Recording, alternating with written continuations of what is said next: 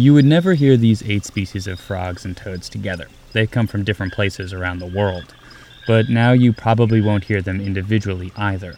Each one of these amphibians is either extinct or critically endangered.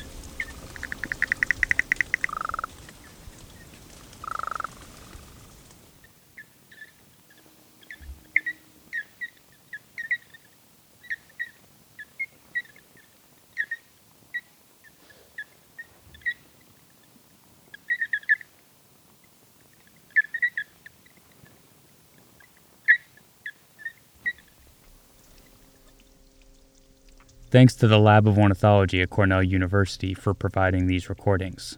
The World According to Sound is made by Chris Hoff and Sam Harnett. And by the way, we're doing this communal listening event on May 23rd. It's going to be online, and people from around the world are going to log on and listen.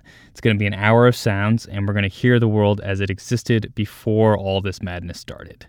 For tickets, go to our website. It's theworldaccordingtosound.org.